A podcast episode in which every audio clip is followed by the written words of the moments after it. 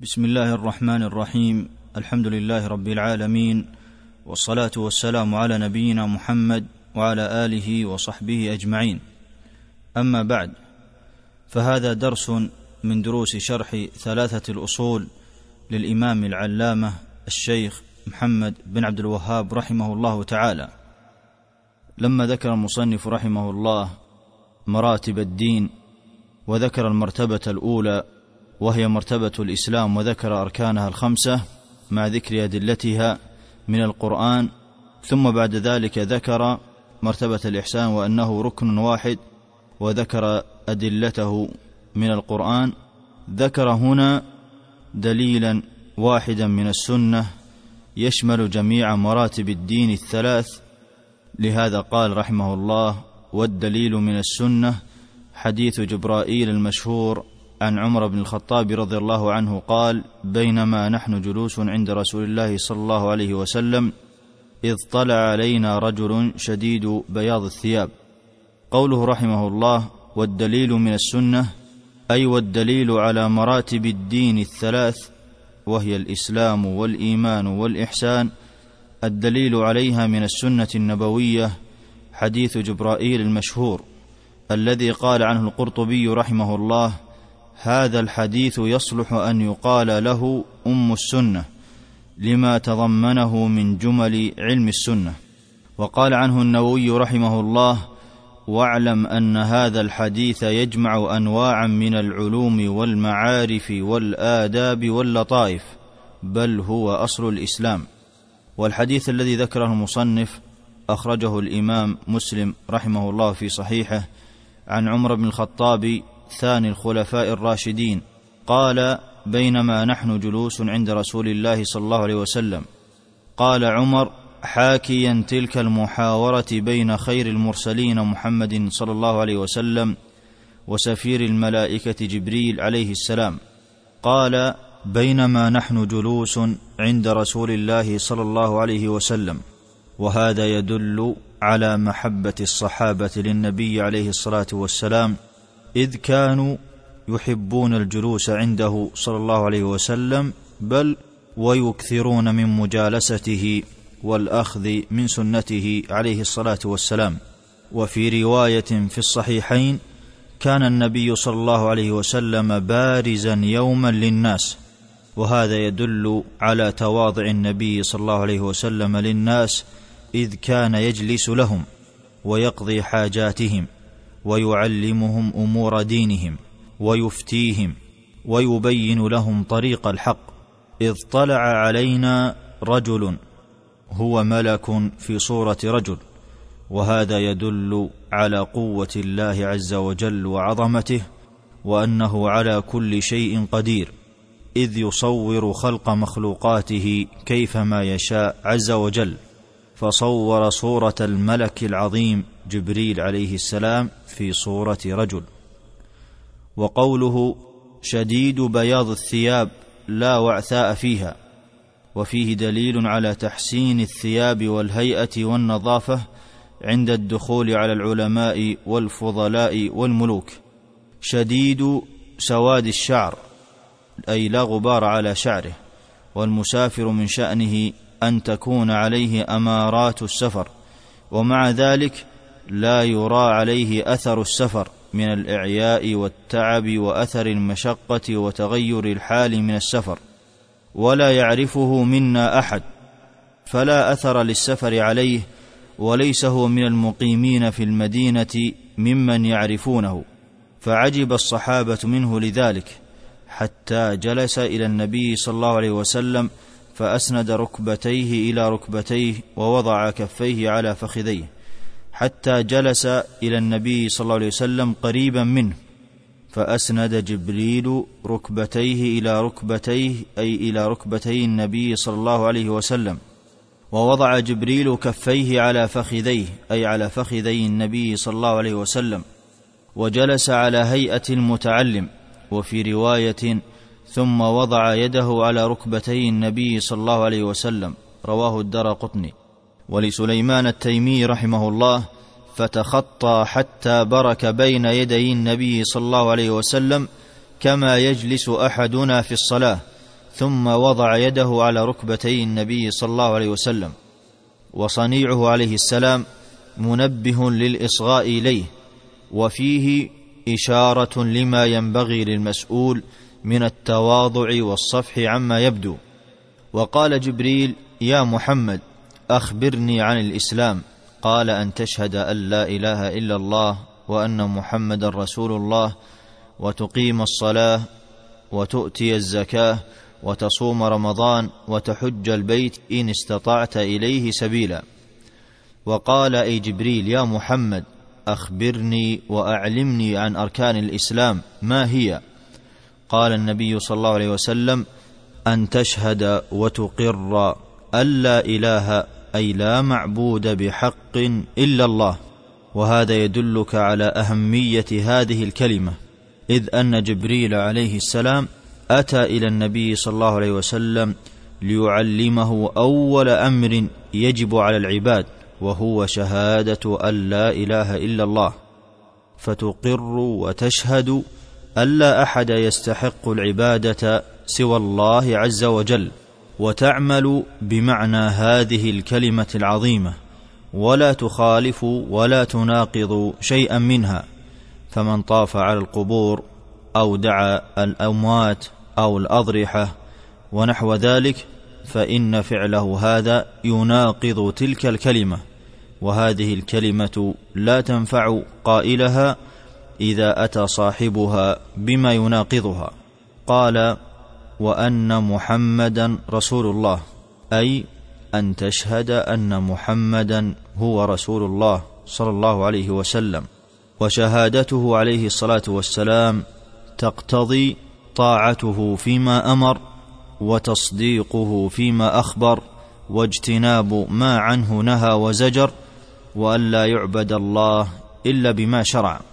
وكلما كان الرجل أتبع للنبي صلى الله عليه وسلم كان أعظم توحيدا لله وإخلاصا له في الدين. وهذا هو الركن الأول من أركان الإسلام.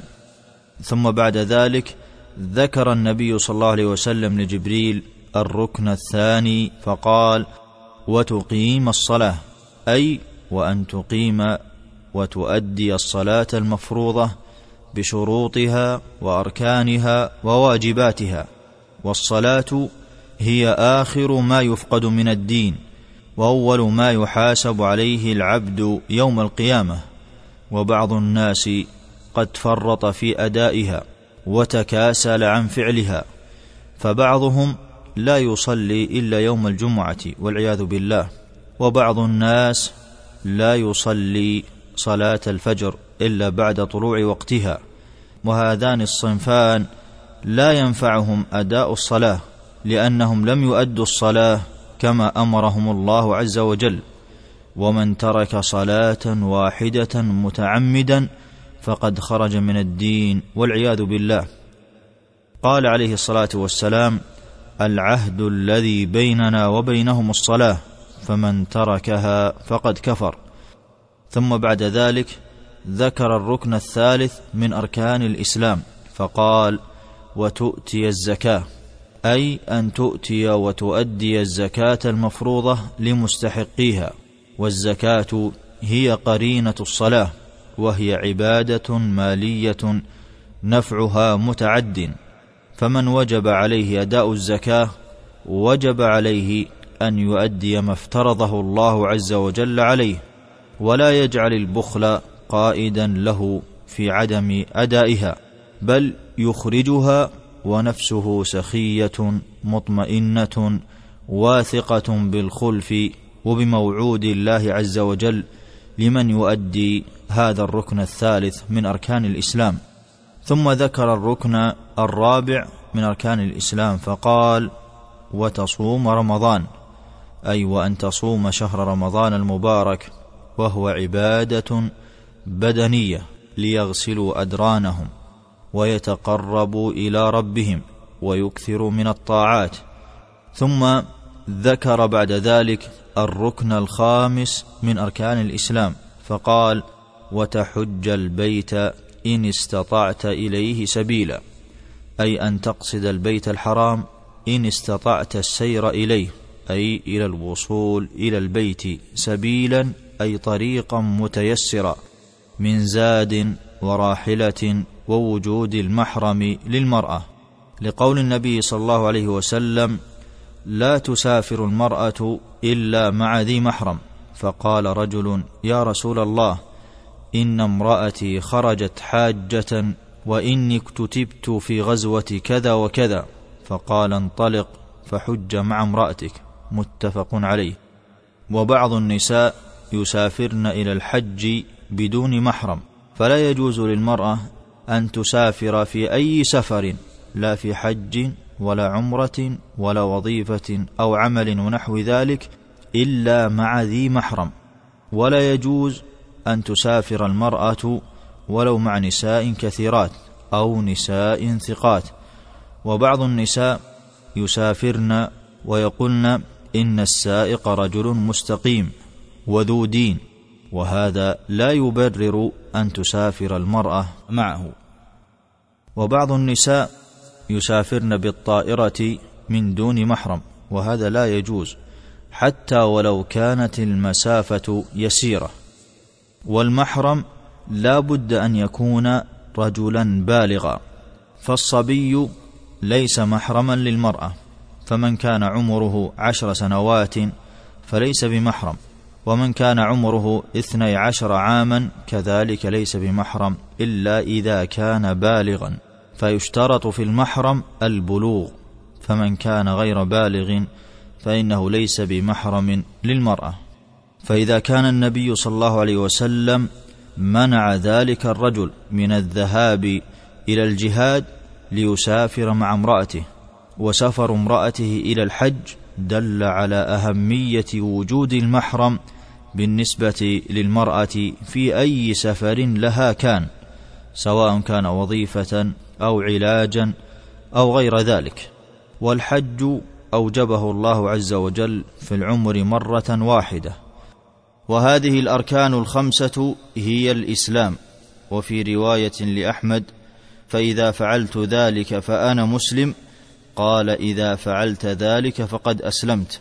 والحديث إلى هنا هو دليل المرتبة الأولى وفسره بأعمال الجوارح الظاهرة من الصلاة والزكاة والحج والصيام. والإسلام هو الدين. قال سبحانه إن الدين عند الله الإسلام وهو الصراط المستقيم الذي أمر الله بالاستقامة عليه. قال عمر رضي الله عنه قال جبريل عليه السلام صدقت. فعجبنا له يسأله ويصدقه. قال جبريل عليه السلام صدقت أي يا محمد. فعجبنا له ولصنيعه هذا يسأله ويصدقه. وسبب عجب الصحابة من هذا السائل لأن من شأن السائل أن يجهل ما يسأل عنه. ولكن السائل هنا يسأل النبي صلى الله عليه وسلم ويصدقه. فكأنه خبير بالجواب فإذا أجاب النبي صلى الله عليه وسلم قال له صدقت. ولأن ما جاء به النبي صلى الله عليه وسلم لا يعرف إلا من جهته.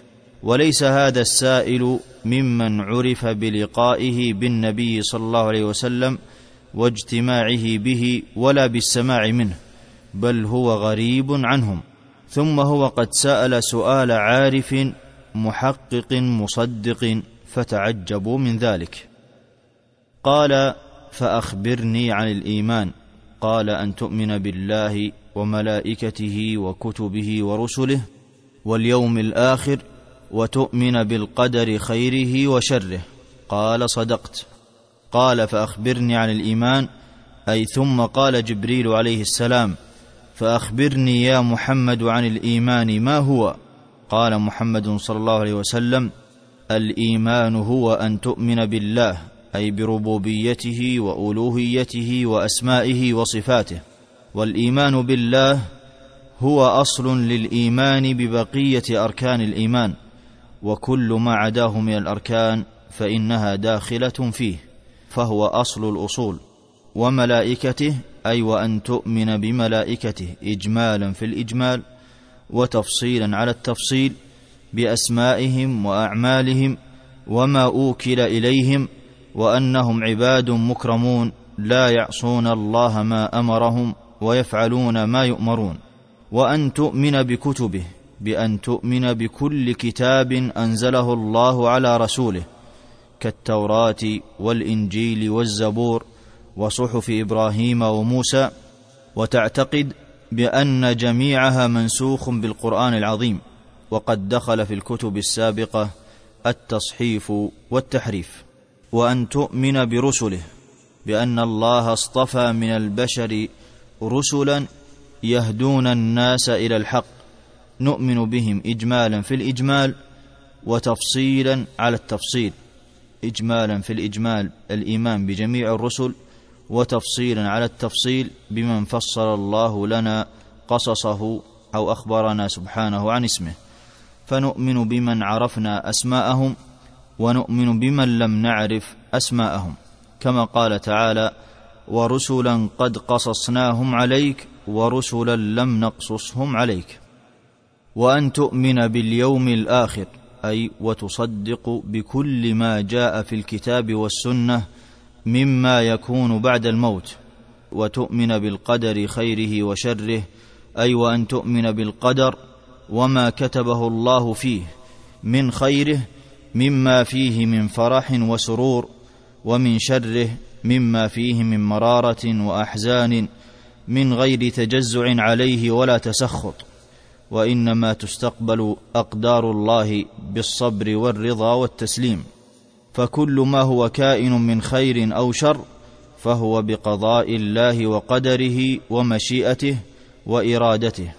وإعادة كلمة وتؤمن عند القدر للاهتمام بشأنه حيث قال وتؤمن بالقدر خيره وشره أعاد كلمة وتؤمن للاهتمام بشأنه وفي رواية لأحمد وتؤمن بالجنة والنار والحساب والميزان وتؤمن بالقدر كله خيره وشره قال فإذا فعلت ذلك فقد آمنت قال إذا فعلت ذلك فقد آمنت. قال جبريل عليه السلام صدقت يا محمد. وهذا دليل المرتبة الثانية وهي الإيمان وفسره بالأعمال الباطنة وهو الإيمان بالله وملائكته وكتبه ورسله واليوم الآخر والإيمان بالقدر خيره وشره. ودل الحديث على أن الإسلام والإيمان إذا اقترنا فسر الإسلام بالأعمال الظاهرة ويفسر الإيمان بالأعمال الباطنة. هذا إذا اقترنا. قال فأخبرني عن الإحسان. قال أن تعبد الله كأنك تراه فإن لم تكن تراه فإنه يراك. أي قال جبريل فأخبرني يا محمد عن الإحسان ما هو؟ قال النبي صلى الله عليه وسلم أن تعبد الله كأنك تراه. أي يغلب عليك مشاهدة الحق بقلبك حتى كأنك تراه بعينك. ومن كان كذلك فإنه يأتي بالعبادة على التمام والكمال. فإن لم تكن تراه أي إن لم تستحضر أنك ترى الله فانتقل إلى المرتبة الثانية من مراتب الإحسان وهي أن تستشعر أنه تعالى يراك ومطلع عليك في كل ما تعمل. لا يخفى عليه منك خافية. وهذا القدر من الحديث أصل من أصول الدين وقاعدة مهمة من قواعد العلم وهو من جوامع الكلم التي أوتيها النبي صلى الله عليه وسلم. فإن إحسان العبادة هو الإخلاص فيها والخشوع وفراغ البال حال التلبس بها ومراقبته. وأشار في الجواب في مرتبة الإحسان إلى حالتين أرفعهما أن يغلب عليه مشاهدة الحق بقلبه حتى كأنه يراه والثانية أن يستحضر أن الحق تعالى مطلع عليه ويرى كل ما يعمل وهاتان الحالتان تثمرهما معرفة الله وخشيته وفي رواية أن تخشى الله كأنك تراه رواه مسلم. فجعل النبي صلى الله عليه وسلم هذا هو الإحسان وهو دليل المرتبة الأولى. ففي هذا الحديث دليل على هذه المراتب الثلاث الإسلام والإيمان والإحسان وأن أركانها هي ما عدها المصنف رحمه الله. قال فأخبرني عن الساعة. قال ما المسؤول عنها بأعلم من السائل. قال فأخبرني عن أماراتها. قال فأخبرني عن الساعة أي قال جبريل فأخبرني يا محمد عن الساعة متى تقوم؟ قال النبي صلى الله عليه وسلم ما المسؤول عنها؟ يقصد النبي صلى الله عليه وسلم نفسه بأعلم من السائل وهو جبريل أي أنا وأنت يا جبريل سواء في العلم بها كلانا لا يعرف متى تقوم فعلمها عند الله وحده. كما قال تعالى إن الله عنده علم الساعة فالخلق كلهم حتى الملائكة والرسل لا يعلمون متى تقوم الساعة فوقتها مما استأثره الله تعالى بعلمه قال سبحانه قل إنما علمها عند ربي لا يجليها لوقتها إلا هو قال فأخبرني عن أماراتها قال أن تلد الأمة ربتها أي قال جبريل عليه السلام فإن لم تعلم يا محمد متى تقوم الساعة فأخبرني يا محمد عن أماراتها وعلاماتها التي تسبق قيامها. قال النبي صلى الله عليه وسلم من علامات الساعة أن تلد الأمة الرقيقة من الجواري ربتها أي مالكتها وسيدتها والمعنى أن السراري تكثر في العرب. حتى يوجد أن الأمة تلد سيدتها وفسر بغير ذلك وحاصله الإشارة إلى أن الساعة يقرب قيامها عند انعكاس الأمور بحيث يصير المربي وضيعا والسافل وضيعا. كما قال عليه الصلاة والسلام إذا وسد الأمر إلى غير أهله فانتظر الساعة. قال وأن ترى الحفاة العراة العالة رعاء الشاء يتطاولون في البنيان. أي ومن أماراتها يا جبريل أن ترى وتشاهد الحفاة الذين لا نعال عليهم العراة الذين لا ثياب عليهم العالة الفقراء رعاء أي رعاة الشاء أي الغنم يتطاولون في البنيان أي يتنافسون في البنيان ويتفاخرون به بعد أن كانوا فقراء رعاة أغنام. ومعناه أن أهل البادية وأشباههم من أهل الحاجة والفاقة تبسط لهم الدنيا حتى يتباهوا في البنيان. قال ابن دقيق رحمه الله في شرح الأربعين النووية إنما خص رعاء الشاة بالذكر لأنهم أضعف أهل البادية.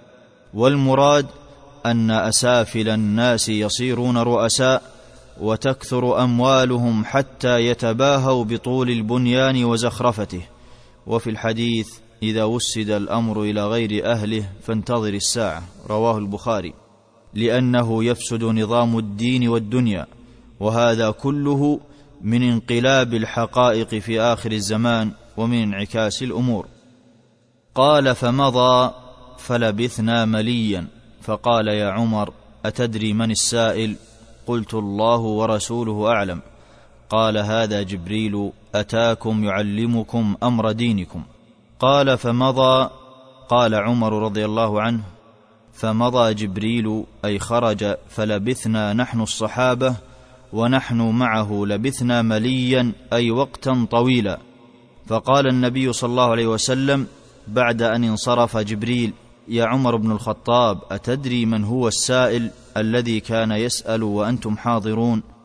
قال عمر قلت الله ورسوله أعلم لأن الرجل غريب لا نعرفه ولم نره من قبل وهذا فيه أدب أن من سئل عما لا يعلم أن يكل العلم إلى عالمه ولا يتكلف ما ليس له به فما علمه يجيب عنه. وما لا يعلمه يقول فيه الله اعلم. وفي حياه النبي صلى الله عليه وسلم يجوز ان يقول المرء الله ورسوله اعلم لنزول الوحي على النبي صلى الله عليه وسلم. اما بعد وفاته فمن سئل عن شيء من أمر الدين وهو لا يعلمه فانه يقتصر على قوله الله اعلم. قال هذا جبريل اتاكم يعلمكم أمر دينكم؟ أي قال النبي صلى الله عليه وسلم هذا السائل يا عمر الذي أتاكم هو جبريل أفضل الملائكة والسفير بين الله وبين رسله.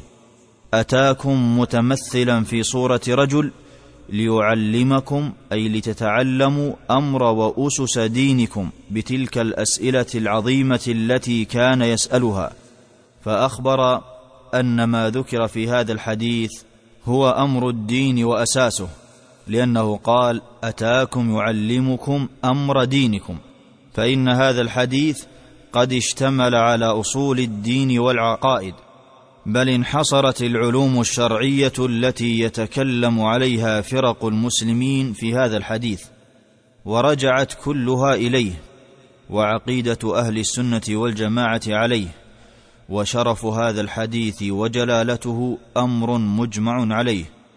قال ابن دقيق رحمه الله في شرح الأربعين مذهب السلف وأئمة الخلف أن من صدق بهذه الأمور يعني المذكورة في الحديث قال من صدق بها تصديقا جازما لا ريب فيه ولا تردد كان مؤمنا حقا سواء كان ذلك عن براهين قاطعة أو عن اعتقادات جازمة. وقال عنه القاضي عياض رحمه الله اشتمل هذا الحديث على جميع وظائف العبادات الظاهرة والباطنة من عقود الإيمان ابتداء وحالا ومآلا ومن أعمال الجوارح ومن إخلاص السرائر والتحفظ من آفات الأعمال حتى إن علوم الشريعة كلها راجعة إليه ومتشعبة منه. وهذا الحديث من جوامع الكلم الذي أعطيه النبي صلى الله عليه وسلم وهذا الحديث حديث عظيم ذكر فيه مرتبة الإسلام وأركانها وذكر فيه مرتبة الإيمان وأركانه وذكر فيه الإحسان وتعريفه ثم بعد ذلك ذكر أشراط الساعة وأن علم الساعة لا يعلمها إلا هو ووصف النبي صلى الله عليه وسلم هذا الحديث بقوله أمر دينكم فأساس الدين وأساس المعتقد على هذا الحديث العظيم فواجب على المسلم أن يعتقد بما فيه وأن يسعى إلى أن يرتقي إلى مرتبة الإحسان ليكون من عباد الله المحسنين الذين يعبدون الله كأنهم يرونه فإن لم يكونوا يرونه فإنه يراهم سبحانه. وقوله هذا جبريل أتاكم يعلمكم أمر دينكم فيه إشارة إلى أن على المسلم عليه أن يعلم غيره أمور الدين وأن يبث وأن ينشر عقيدة الدين الإسلام بين عباد الله ليعبدوا الله على بصيرة وليلقوا ربهم وهم على دين صحيح ومعتقد صواب لئلا تتجاذبهم الأهواء والشبهات والشهوات أو يكون الجهل حائلا بينهم وبين دينهم فعلى المسلم أن يسعى لتعليم الآخرين وأن يصبر على تعليمهم وأن يصبر على ما يلاقيه من جهد ومن أذية ومن جهل ومن إعراض ومن عدم استماع لما يعلمه وإذا علم المرء غيره فإنه قد عمل بما عمله المرسلون مع أقوامهم كما قال سبحانه قل هذه سبيلي أدعو إلى الله على بصيرة أنا ومن اتبعني وسبحان الله وما أنا من المشركين فعلم غيرك واحتسب الثواب عند الله عز وجل وعلى المتعلم أن يكون متواضعا مع معلمه أو مع شيخه حال التعليم فهذا جبريل عليه السلام وضع كفيه على فخذي النبي صلى الله عليه وسلم وأسند ركبتيه إلى ركبتي النبي صلى الله عليه وسلم إشارة إلى التواضع وإلى احترام معلم الناس الخير فإنهم هم ورثة الرسل في تبليغ رسالة ربه. فيجب علينا أن نحترم أهل العلم وأن نوقرهم وأن نجلهم وأن نتأدب معهم في السؤال والإنصات إلى التعليم وإلى هنا نأتي إلى نهاية درس من دروس شرح ثلاثة الأصول للإمام العلامة الشيخ محمد بن عبد الوهاب رحمه الله وصلى الله وسلم على نبينا محمد وعلى آله وأصحابه أجمعين. تم تنزيل هذه المادة من موقع نداء الإسلام www.islam-call.com